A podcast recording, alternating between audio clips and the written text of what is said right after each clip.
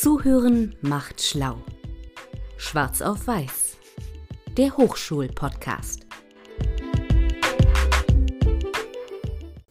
Tada! Wunderbar. Ja. Klingt das nicht schön. Ja. So, dann starten wir mal. Ja, aber man muss das jetzt auch nicht so ganz nah ran machen. Also wie Hm. es sonst bei Mikros ist, oder ist das schon besser, wenn so nah wie möglich? Nein, dann übersteuert es ja auch ganz schnell. Okay, okay, okay, okay. Und dann haben wir den Salat. ja. Gut.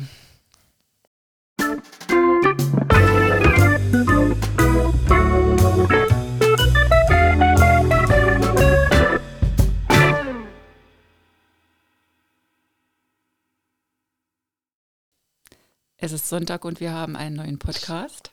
Heute zu Gast der Heiner Schulze von der Hochschule Nordhausen. Er ist wissenschaftlicher Mitarbeiter seit ein paar Jahren und beschäftigt sich hauptsächlich mit dem Bereich Diversität. Hallo Heiner, ich freue mich, dass du da bist. Hallo, danke für die Einladung. Kannst du unseren Hörerinnen und Hörern mal erklären, was du machst an der Hochschule? Manche kennen ja schon deinen Namen, aber was ist so dein Auftrag? Mein Auftrag ist, also es läuft unter diesen ganz schwammigen, furchtbaren Begriff Diversity, aber im Grunde würde ich es so beschreiben, dass es mir sozusagen darum geht zu schauen, okay, welchen, welche Rolle spielt soziale Ungleichheit im Bildungsbereich, an der Hochschule, wie geht man damit um und wie kann man sozusagen Chancengleichheit ermöglichen oder es Leuten so gut wie möglich ermöglichen, ihr Potenzial zu entfalten. Das ist für mich eigentlich das, worum es am Ende geht. Weil wir halt doch irgendwie auch alle irgendwie von ganz verschiedenen Sachen beeinflusst sind.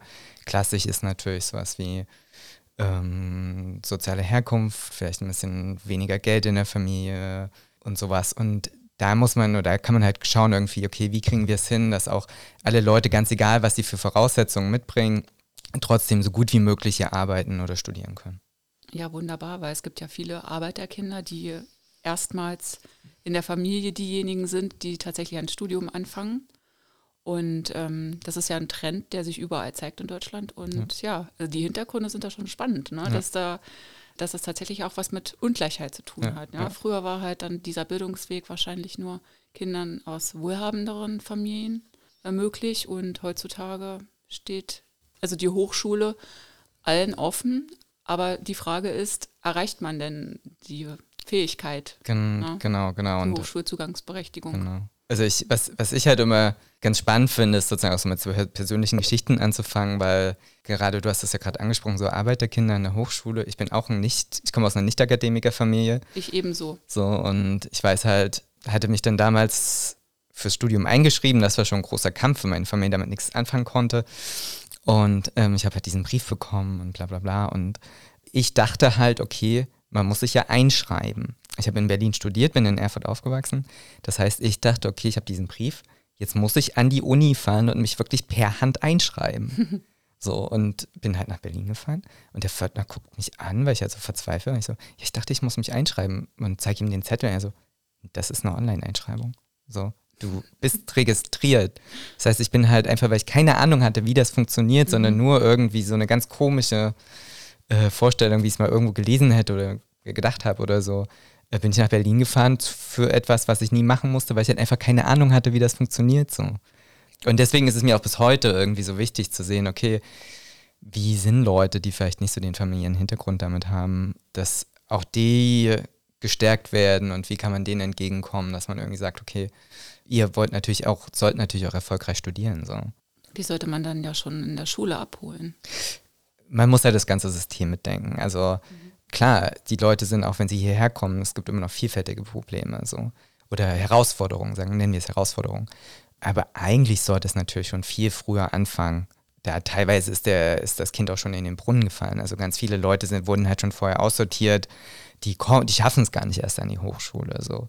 Ähm, das heißt auch, dass ich natürlich, also mich auch damit beschäftige, wie äh, kann es irgendwie auch im Vorfeld vielleicht schon gut sein oder wie kann ich auch schon direkt zu Beginn des Studiums Leute abholen und nicht erst irgendwie kurz vor Abschlussarbeit, sondern zu versuchen, so früh wie möglich einzusetzen, auch mit Leuten vielleicht zusammenzuarbeiten, die, die vielleicht auch schon eine Ahnung haben, wo man früher ein bisschen was verändern kann. Also das sehe ich auch so ein bisschen als Teil des Auftrages eigentlich. Richtig. Also ich finde es zum Beispiel bei den Schulen auch sehr, sehr wichtig, dass, dass es Möglichkeiten gibt, Potenzial bei Schülerinnen und Schülern rechtzeitig zu erkennen und die dann auch zu fördern und zu sagen, wir trauen dir das absolut zu, auch wenn du vielleicht aus einer Nicht-Akademikerfamilie kommst, dass du eine Hochschulzugangsberechtigung ohne weiteres äh, schaffen wirst, weil du einfach schlaues Kerlchen oder schlaue, schlaues Mädel bist. Und deswegen ähm, finde ich das ganz, ganz wichtig, dass da in Zukunft einfach in dem Bereich noch mehr geschieht, ne, damit auch diese jungen Leute die Chance haben, ein Studium zu beginnen und erfolgreich abzuschließen und dann bestmöglich eine Karriere zu machen. Ja, ja. Äh, daraus, darauf aufbauen, ähm, ich habe immer nebenbei Lehraufträge gehabt, ja. äh, über viele Jahre jetzt und und dann halt in, in Berlin, wo ich studiert habe und habe dort Grundschulpädagoginnen, äh, also angehende Grundschullehrkräfte, unterrichtet und habe mit denen ein Seminar und zeitweise auch eine Vorlesung gemacht zur sozialer Ungleichheit in Deutschland, um halt einfach mit denen denen erstmal so Daten zu liefern und Fakten, dass sie überhaupt verstehen, wie ist das in Deutschland irgendwie so, aber auch mit ihnen darüber zu reden, okay, wenn ich jetzt Grundschullehrkraft bin, wie gehe ich damit um? So, und damit die halt auch ein Verständnis dafür kriegen, weil ich mir halt auch denke, okay, natürlich, wie du ja auch schon gesagt hast, es muss halt schon in den Schulen anfangen, dass sozusagen auch Lehrkräfte irgendwie so ein bisschen eine Ahnung davon haben und irgendwie auch ein Verständnis haben und dann auch reagieren können. So, und deswegen fand ich es halt super spannend, auch direkt mit den Grundschullehrkräften zu arbeiten und mit denen halt zu diskutieren, okay, was heißt das, wenn in meiner Klasse irgendwie 50 Prozent der Schülerinnen und Schüler äh, Lernmittel befreit sind, heißt das in Berlin, glaube ich. Mhm. Also sozusagen aus schlechterem sozialen äh, Lage zu kommen, viel Armut und sowas. Und da kannst du halt als Lehrkraft, musst du da anders mit rum, umgehen, als wenn du im reichen Viertel unterrichtest. So die haben dann ihre ganz eigenen Probleme. Mhm. Wohlstandsverwahrlosung, bla bla bla. Wohlstandsverwahrlosung. Ähm, das habe ich noch nie gehört. Ja. Ähm, das hatte mir ein Kumpel als Lehrer. Und der hatte mal zwischenzeitlich, ich glaube, vertretungsweise in einem sehr guten Bezirk, sehr reichen Schule unterrichtet. Er hat gesagt, ja, klar, die haben alle Geld. Ja.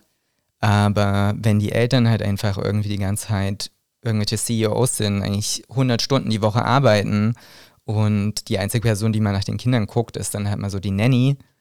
Das wirft halt ganz eigene Probleme äh, auf. Und auch so, ein, so, ein, so eine ganz eigene Art von Abgehobenheit bei den Jugendlichen irgendwie, die äh, auch so aus der Einsamkeit äh, und all sowas halt auch hervorrufen kann. Und das ist dann auch eine, eine, Herausforderung, mit der man umgehen muss, aber die halt anders ist, wie wenn du in einem sehr ärmlichen Bezirk bist, wo du überhaupt äh, als Lehrkraft gucken musst, haben die Kinder überhaupt alle Essen?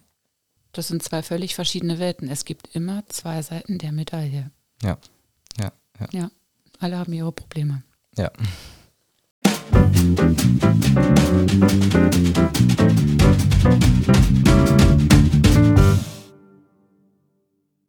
Heiner, wir haben ja letztes Jahr zusammen einen Antrag geschrieben für die Stelle barrierefreier Webauftritt, mhm. die dann Gott sei Dank äh, zu Jahresbeginn besetzt werden konnte mit der Mandy Tabat, die da sehr, sehr fit ist. Wird demnächst auch noch ein Podcast folgen, übrigens. Ah, da freue ich mich schon drauf. Genau.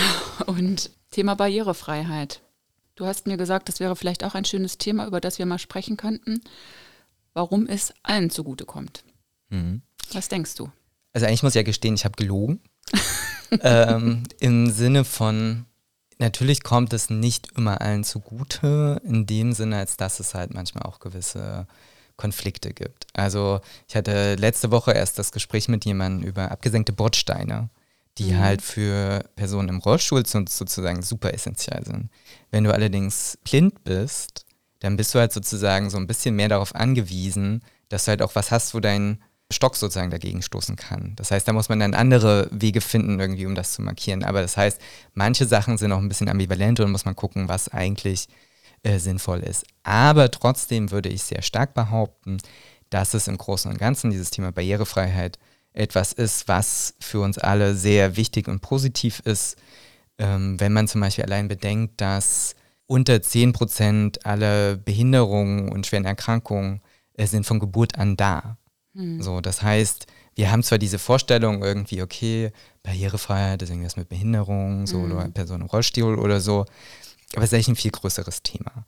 Ganz viele von uns kann es halt treffen und wir haben ja auch einige Kolleginnen und Kollegen, vor allen Dingen, wenn sie halt älter werden, die dann irgendwie Krankheiten kriegen oder halt Behinderungen kriegen und denen kommen dann Sachen natürlich auch zugute. Und auch mir als noch vergleichsweise junger Person manchmal bin ich halt auch einfach super geschafft und da freue ich mich auch einfach über den gottverdammten Fahrstuhl.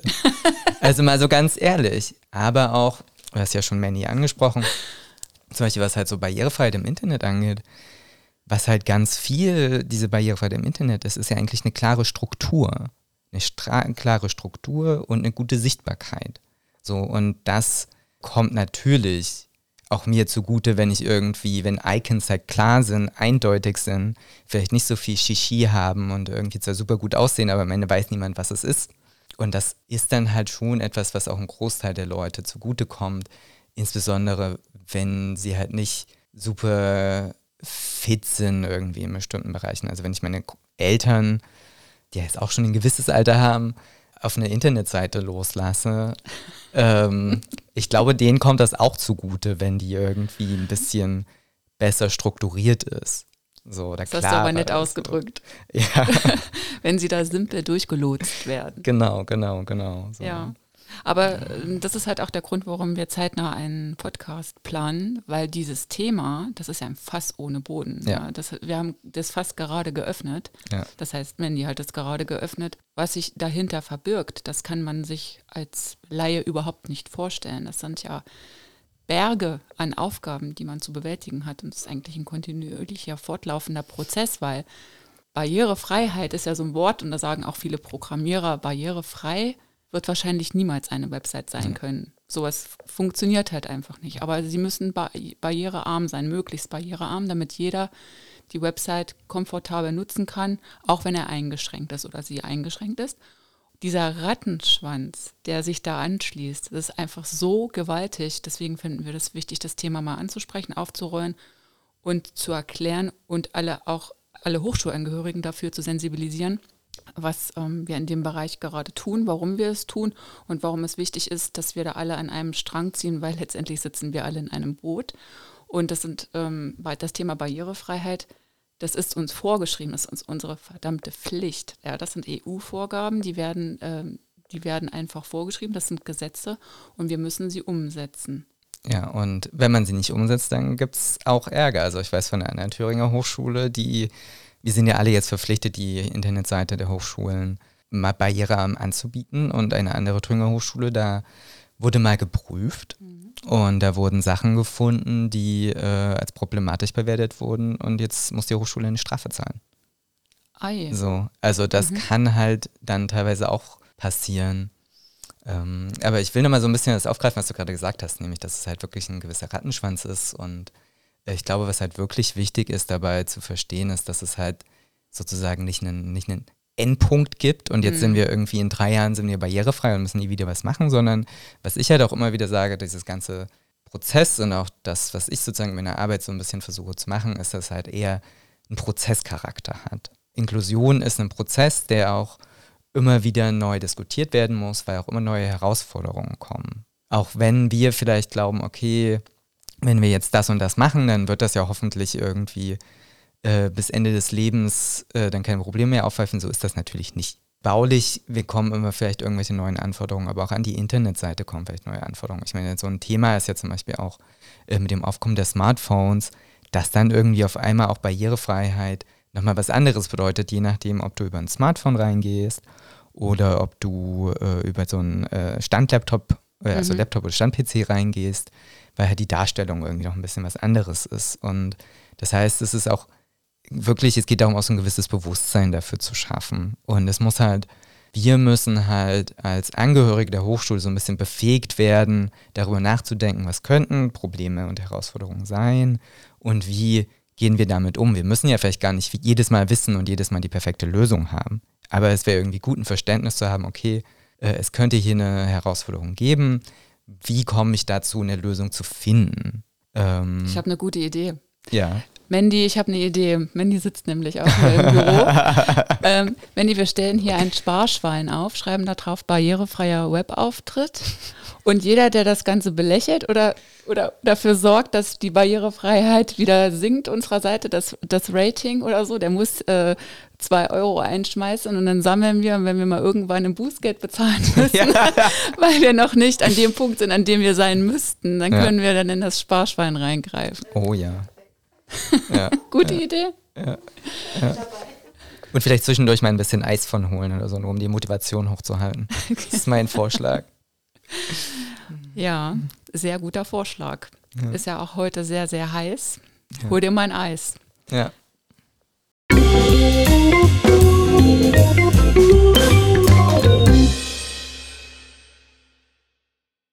Aber mir ist halt irgendwann aufgefallen, natürlich, wenn ich irgendwie Texte oder sowas habe, kommt es mir ja auch total zugute, wenn ich die auch durchsuchen kann, einfach mit Steuerung F. Also auch als wissenschaftliches Personal ist das auch für uns super gut, wenn ich halt einfach nach einem scheiß Begriff suchen kann. So. Steuerung F ist das Geilste. Ja. Ich, meine Kolleginnen hier im Büro, alle, die mit IT mhm. und so weiter, Programmierung zu tun haben, die stehen voll auf Steuerung ja. F. Ich auch. Apropos Prozess hast du gesagt, ja. Also auch das Hochschulmarketing wird natürlich auch ab und zu angesprochen. Ja, warum gendert das Marketing eigentlich so wenig bis gar nicht? Dazu kann ich nur sagen, dass gerade Marketingleute, das ist schön gegendert, ne? Online-Agenturen und Suchmaschinen-Experten stehen ja gezwungenermaßen immer wieder vor der Entscheidung, ob sie sich äh, den aktuellen Sprachentwicklungen, die ja völlig zu Recht existieren, anpassen oder ob man doch nur auf die maskulinen Begrifflichkeiten optimiert, da diese eine schier unendlich höhere Suchmöglichkeit haben, also oder ein Suchvolumen haben bei Google.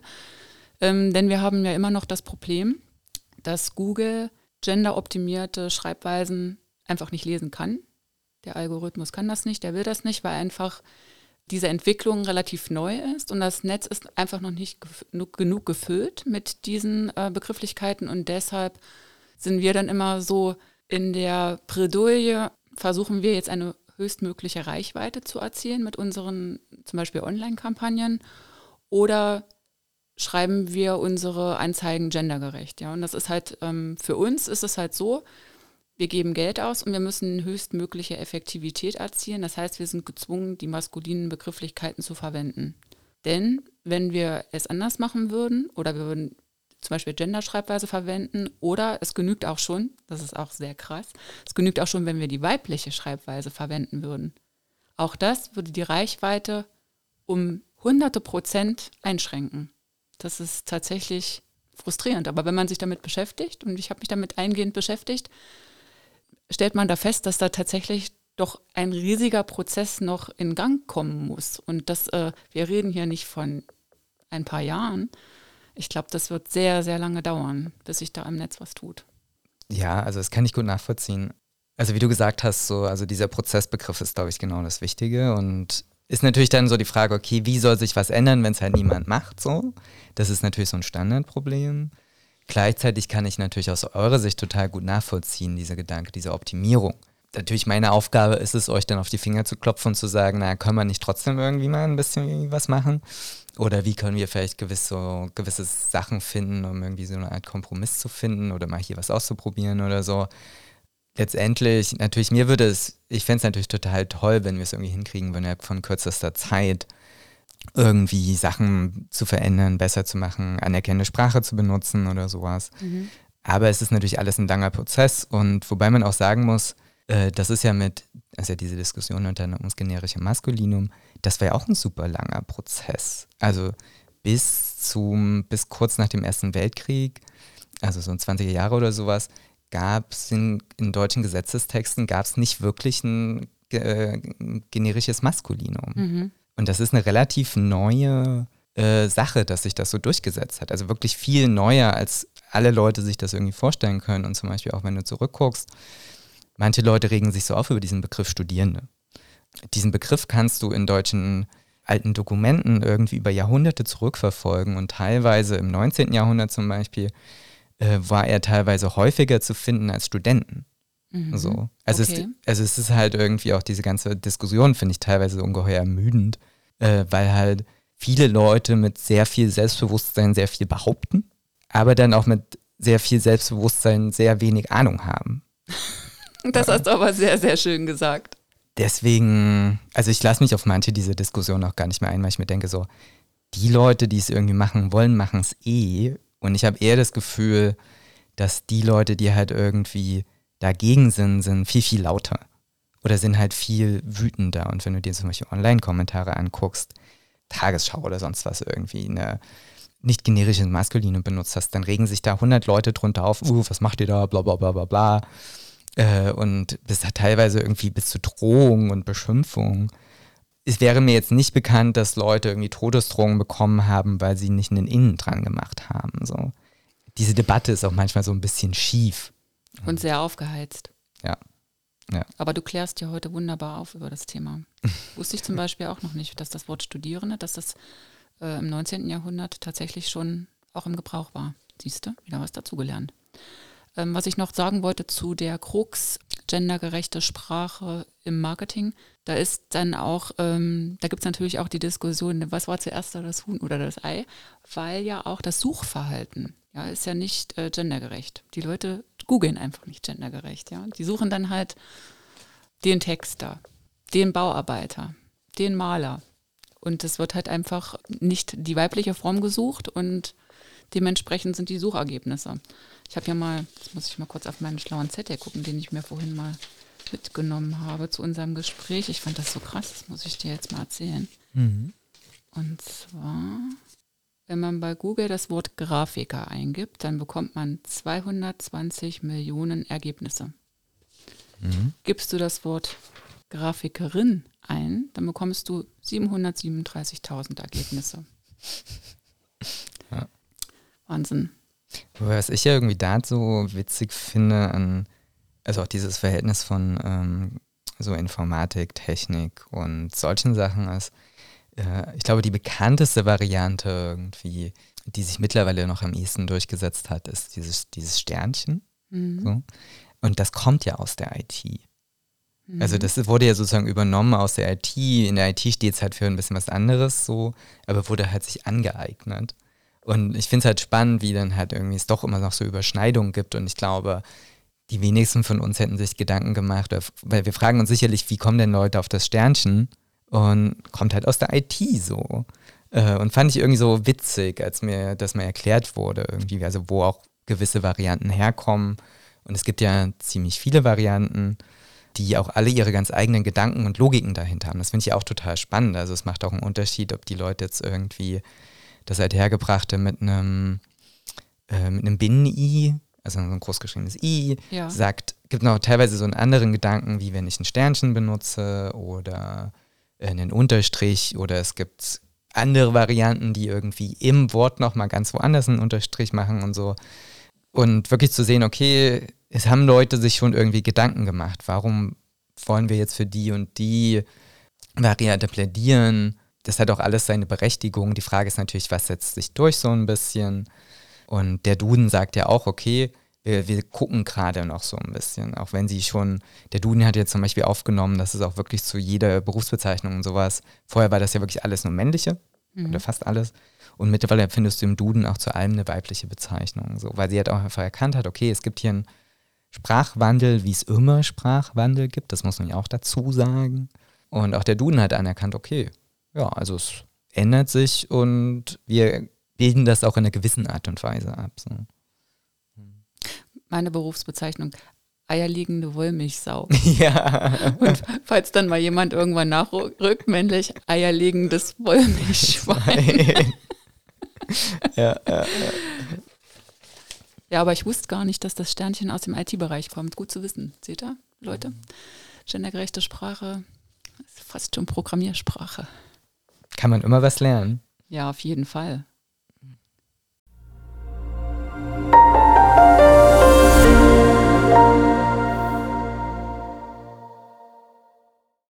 So, jetzt musste ich erstmal den Laptop laden, bevor wir hier unsere Datei verlieren. Oder wie mein Sohn es sagen würde, Mama, der Strom ist alle, mach schneller. Das Video geht aus. Schneller, noch schneller. Heiner, du nimmst ja im Namen der Hochschule am Diversitätsaudit teil, mhm. schon seit längerer Zeit. Kannst du unseren Hörerinnen und Hörern kurz erklären, was das ist? Äh, Diversitätsaudit, formal heißt das Vielfalt gestalten, ist vom Deutschen Stifterverband, die seit ungefähr 10, 12 Jahren oder so Hochschulen können dort an diesem Audit teilnehmen und das ist so ein Prozess von so zwei, drei Jahren, wo sich die Hochschule selbst ein bisschen überprüft, okay, wie vielfaltsgerecht sind wir eigentlich und wie können wir vielfaltsgerechter werden. Und im Moment machen fast alle Thüringer Hochschulen, ich glaube bis auf zwei, wir machen das als Kohorte quasi, was äh, ganz gut ist, weil dadurch haben halt viele der Hochschulen halt sehr ähnlich oder wir haben dieselben Rahmenbedingungen, weil wir halt ein Bundesland sind und können, kennen uns ja sowieso so ein bisschen und können es auch besser austauschen. Und was halt in diesem Audit jetzt passiert ist, äh, es, gibt, es gab zuerst einen Selbstbericht, den habe ich geschrieben, wo ich so ein bisschen dokumentiert habe, irgendwie, was ist eigentlich in den letzten Jahren gelaufen zu diesem Thema? Wie überhaupt mal Daten zusammensuchen, so wie viele internationale Studis haben wir, wie sieht so Ge Geschlechteranteil aus, alles Mögliche, um das einfach mal in eins zusammenzufassen. Und darauf aufbauend, auf diesen ersten Selbstbericht, haben wir als Hochschule vier Workshops, vier hochschulinterne Workshops, um zu schauen, okay, wir haben jetzt die und die Ausgangssituation, wie wollen wir weitergehen und haben zuerst so ein bisschen Ziele ähm, wo wir als Hochschule hinwollen, uns angeguckt, wo ganz verschiedene Teile der Hochschule vertreten waren. Dann hatten wir einen zweiten Workshop, wo wir äh, Maßnahmen entwickelt haben, ganz verschiedene Maßnahmen von irgendwie, dass uns halt aufgefallen ist, diese Hochschule hat super viele Anlaufstellen. Mhm. Aber es weiß halt, es ist halt so viel, dass die Leute den Überblick verloren haben und man teilweise gar nicht weiß, irgendwie so, wenn ich mich jetzt an die Schwerbehindertenvertretung, wenn ich mich an äh, die Gleichstellungsbeauftragte oder an die Diversitätsbeauftragten oder an das Studiwerk. Und halt solche eine Maßnahme, weil halt einfach so Anlaufstellen kennen und das mal zusammenfassen und dann einer Seite irgendwie so ein bisschen mal darstellen, dass man so ein bisschen ein Verständnis dafür kriegt, okay, wo kann ich mich vielleicht hinwenden, wenn ich ein Problem habe. Die könnten alle zu mir in den Podcast kommen und immer ihre Dinge vorstellen und ihre Bereiche und dann weiß man nämlich ganz genau, das ist eine ganz tolle Möglichkeit. Ich hatte jetzt schon etliche ja. Personen der Hochschule hier sitzen, da wusste ja. ich selbst gar nicht, ja, was alles da sich dahinter verbirgt, hinter bestimmten Stellen und Anlaufstellen. Also von daher finde ich ganz gut. Ja, ja. Also haben wir diese Maßnahmen entwickelt, so eine ganze Reihe, die jetzt so langsam umgesetzt werden sollen und hatten dann zum Beispiel auch nochmal in den beiden Fachbereichen eigene kleine Workshops, um halt auch zu schauen, okay, was sind so Bedürfnisse in den Fachbereichen? Und zum Beispiel im Fachbereich Ingen, das war super spannend, weil die haben halt gesagt, okay, wir wollen uns auf den Umgang mit den internationalen Studis konzentrieren. Und wie gehen wir als Hochschule, die halt immer mehr internationale Studis hat, englischsprachige Studiengänge, das ist natürlich auch, das, da muss sich auch in der Struktur was ändern. Da, da wurden dann halt auch nochmal irgendwie so zwei, drei kleinere Maßnahmen entwickelt, die wir gerade dabei sind, zum Beispiel umzusetzen. Also mit zwei Kollegen haben wir vor kurzem versucht, die Leute in den internationalen Studiengängen dazu zu kriegen, einen ähm, Fachschaftsrat zu gründen. Ja. So, weil das natürlich, so Hochschuldemokratie ist sowieso schon irgendwie gut und wir denken uns halt gerade, die englischsprachigen Studiengänge haben halt nochmal besondere Bedürfnisse, aber bis jetzt gibt es da halt keine Studievertretung und wir äh, stupsen euch jetzt an, unterstützen euch dabei, einen Fachschaftsrat zu gründen, damit die halt auch einfach mal stärker ihre Probleme und Herausforderungen artikulieren können. Was dann natürlich irgendwie auch hilft in der Weiterentwicklung der Studiengänge. Ja, das ist sehr, sehr gut, weil ähm, meine Erfahrung ist auch, dass bei den Studierenden aus den internationalen Studiengängen, da gibt es sehr oft viele, viele Fragen. Es ist alles längst nicht so klar, wie man denkt. Ja, also man hat ja auch teilweise irgendwie selbst schon so einen so so einen blinden Fleck, weil für mich ist vieles verständlich, viele Wege sind klar, viele Abläufe, Prozesse sind mir völlig verständlich, aber das heißt ja nicht, dass es jemanden so klar ist, der aus einem völlig anderen Land hier zu uns an die Hochschule kommt und dann einfach auch bestimmte Fragen hat und Anliegen hat. Und ein Fachschaftsrat wäre dann natürlich die erste Anlaufstelle. Genau. Ich wusste gar nicht, dass die englischsprachigen Studiengänge äh, noch keine Fachschaftsräte haben. Von daher finde ich das eine ganz tolle Sache. Genau, und was ja im Prinzip auch so dahinter der Gedanke ist, ist ja, du hast es ja schön gesagt, es kommen halt teilweise Leute hierher, die haben halt einfach noch weniger Ahnung vom System und wir haben halt natürlich auch alle blinde Flecken. Die hast du, die habe ich, ja. die haben wir alle so. Und das ist ja auch so Teil meiner Arbeit sozusagen, auch manchmal diese Frage zu stellen, was sind eigentlich diese Grundannahmen, die wir haben? Wenn du von außen kommst, als intensive Studie, aber zum Beispiel ist es ja auch genau dieselbe Sache, wenn du halt als Nicht-Akademiker-Kind an die Hochschule kommst. So. Und Richtig. mit was für Erwartungen begegne ich denen, wie die sind, was sie vielleicht schon wissen. Und genau diesen Prozess, diese Sensibilisierung auch, ist halt das, was ich eigentlich erreichen will, dass wir das immer wieder auch im Hinterkopf haben und uns auch nochmal selbst hinterfragen. Um nochmal zurück zum Audit zu kommen, sozusagen. Ja. Es wird dann im Herbst dann einen weiteren hochschulinternen Workshop geben, wo es halt darum geht, okay, was ist jetzt so in den letzten anderthalb Jahren passiert, wie kommen wir voran, wie wollen wir weitergehen. Nächstes Jahr gibt es dann die Zertifikatsverleihung. Mhm. Und was auch noch nebenbei läuft, ist, es gibt sozusagen diese hochschulinternen Veranstaltungen äh, zu gewissen Themen. Wir hatten auch schon da noch so kleinere Workshops, zu, die thematisch waren. Aber auch nochmal in Hochsch äh, Thüringen weite Workshops, dass sie auch die Hochschulen zusammenfinden im Rahmen des Audits und halt über Herausforderungen reden oder bestimmte Themen irgendwie diskutieren, sodass wir auch voneinander lernen können als Hochschulen weil wir natürlich auch alle irgendwie eigene Wege gehen, aber man muss ja irgendwie die Arbeit nicht doppelt machen. Nee, und wenn du musst ja das weiß, Rad nicht äh, neu erfinden, wenn, wenn, wenn man da in den Austausch gehen kann. Genau, Klar genau. sind wir alle Konkurrenten, aber gerade bei diesen Dingen, da können wir doch trotzdem auch zusammenarbeiten. Es gibt ja viele Bereiche, in denen wir zusammenarbeiten, voneinander lernen, Erfahrungen austauschen. So, und ich meine, am Ende ist die Hoffnung, dass wir da einfach alle als Hochschulen irgendwie ein bisschen vielfältiger werden oder auch äh, das, was da ist, besser, die Leute einfach besser unterstützen können. So. Ja, der Studienstandort Thüringen, der braucht das auch wirklich. Das ist auch so eins der Machen wir Sachen. uns nichts vor. Naja, wir sind, ja klar, es ist eine schöne Stadt, eine schöne Umgebung, so, aber wenn wir ehrlich sind, wir wissen, es ist jetzt nicht der einfachste Standort. So. Und Mhm. äh, das heißt, wir können uns zum Beispiel auch nicht leisten, dass die Leute irgendwie, wenn sie hier schlechte Erfahrungen machen, weggehen. Das heißt, es ist auch allein aus so einem ökonomischen Gedanken heraus, es ist halt super wichtig, dass wir schauen, wie kriegen wir es hin, dass die Leute, die zu uns kommen, sich wohlfühlen. Und sei es halt, indem wir sagen, hey, wir sind eine Hochschule, die äh, sich gegen Rassismus ausspricht, weil Leute halt diese Erfahrung hier teilweise machen. Oder wenn wir Studis haben, die vielleicht trans sind, und da haben wir einige, dass halt gesagt wird, okay, wie können wir die Strukturen so gestalten, dass du dich hier wohlfühlst? So, und halt nicht abwanderst nach Leipzig oder nach Berlin oder was auch immer, wo vielleicht das Umfeld ein bisschen positiver darauf reagiert. So. Wir haben ja genderneutrale Toiletten. Zum Beispiel. Und so. wir hatten am Dienstag und am Mittwoch hatten wir ein Filmteam hier und mit einer Re- Regisseurin. Und als die beim Briefinggespräch waren vor einigen Monaten, da kam das Thema auch genderneutrale Toiletten und die fanden das Thema so toll, dass sie erst mal durchgezählt haben, wie viele genderneutrale Toiletten wir auf dem Campus haben und das, glaube ich, auch im Video mit erwähnen wollen. Ich teasere mal so ein bisschen Interesse an und Ja. äh, will Ja. die Spannung ein bisschen steigern. Ja. Leider habe ich jetzt allerdings vergessen, wie viele Toiletten es sind, aber ich werde es rausfinden. Ich bin gespannt, ich weiß es auch auf Anhieb gar nicht. Ja, aber das ist ja nur so ein Spaß am Rande. Es ist ein Teil, das hat ja auch was mit Wertschätzung, Entgegenkommen zu tun und Toleranz und aber da kommen ja noch viel, viel, viele andere Punkte und Faktoren hinzu, wie man einfach dann das Leben in Nordhausen und das Leben an der Hochschule ja einfach mit Wohlfühlfaktor versieht. Ja. Dazu gehören halt sehr, sehr viele Punkte. Was ich ja bei den Toiletten immer so ein bisschen witzig finde, ist so, ich kenne natürlich auch Leute, die sich tierisch drüber aufregen, bla bla bla. Und ich denke mir dann immer so, was machst du denn, wenn du im Zug bist oder im Flugzeug oder selbst zu Hause? Hast du zu Hause deine eigene irgendwie so Toilette für Männlein und Weiblein und deine Frau geht da auf die andere Toilette oder so? Also mal ganz ehrlich. Du bist Stehpinkler, geh auf deine eigene Toilette. Nee, da hast du recht. Also ich glaube, sowas gibt es eher in den aller, aller seltensten Fällen. Ja, wahrscheinlich, keine Ahnung, wahrscheinlich muss er dann nur mal raus aus Plumpsklo oder so. Baum im Garten. ja. ja. Kann man sich dann neben den Hund stellen. Ja, genau. Oh, Kopfkino. Ja. aber hast recht, ja. Allein schon im Flugzeug. Ja. Was willst du machen? Ja, spannendes Thema. Ich äh, speichere mal ab. Ja, ja, ja. Geh raus in den Garten, komm. Ich mach dir auch die Tür auf. ja.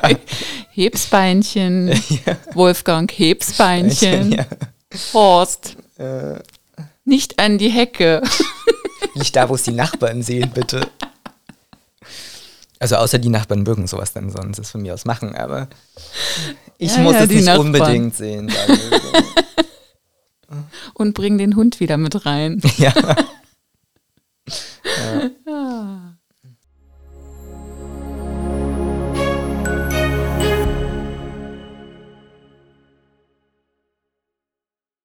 Warum vielleicht sowas wie Herkunft eine Rolle spielt. Ähm, und hatte bei den Inks drüber nachgedacht, warum das auch für die sozusagen relevant ist. Das Thema mit den internationalen Studis hatten wir, aber ich musste an das Beispiel meiner alten Mitbewohnerin denken. Also ich habe eine Weile in den USA dann studiert und sie war Chinese American und die hatte, äh, hatte in Stanford, die hat einen Ingenieursabschluss aus Stanford und hatte dann als ihre Abschlussarbeit äh, ein Produkt entwickelt, was inspiriert war von ihrer eigenen Erfahrung, nämlich, äh, wie gesagt, sie war Chinese American in ihrer Familie und so wird halt viel mehr noch einfach aus Schüsseln gegessen und nicht so aus Tellern sozusagen, also Reis und sowas. Und sie hat irgendwann gemerkt, okay, ihre Oma ist, die ist einfach schon alt. Irgendwann wird sie halt auch so ein bisschen tattrig und, und sowas und da wird es halt schwer, so eine Schüssel zu halten, wenn du es halt, wenn es dir nicht mehr so einfach fällt, weil du älter wirst. Das heißt, sie hat dann Interviews gemacht mit älteren Asian Americans und hat das einfließen lassen und hat eine Schüssel entwickelt, die sich an die Handform anpasst. Da, so dass du auch, wenn du älter bist oder nicht mehr so gut greifen kannst, gut aus dieser Schüssel essen kannst. Und da hat sozusagen ihre eigene Herkunft, ihre eigene Identität, hat dabei geholfen, ein Produkt zu entwickeln, was für viele Leute relevant ist, weil es gibt auch einfach viele, auch ältere Asian Americans oder auch in Deutschland natürlich, die, an die halt niemand gedacht hat, weil vielleicht ich oder du essen vielleicht nicht so viel aus Schüsseln, vor allen Dingen, wenn wir älter werden. Und das heißt, da hat sie wie so eine Art Marktlücke eigentlich aufgetan. So. Und hat halt ihren Ingenieurs- und Produktentwicklungsdegree irgendwie sinnvoll ver verbunden mit den Erfahrungen, die sie halt hat, weil sie jetzt vielleicht nicht so eine weiße Kartoffel sozusagen ist wie wir.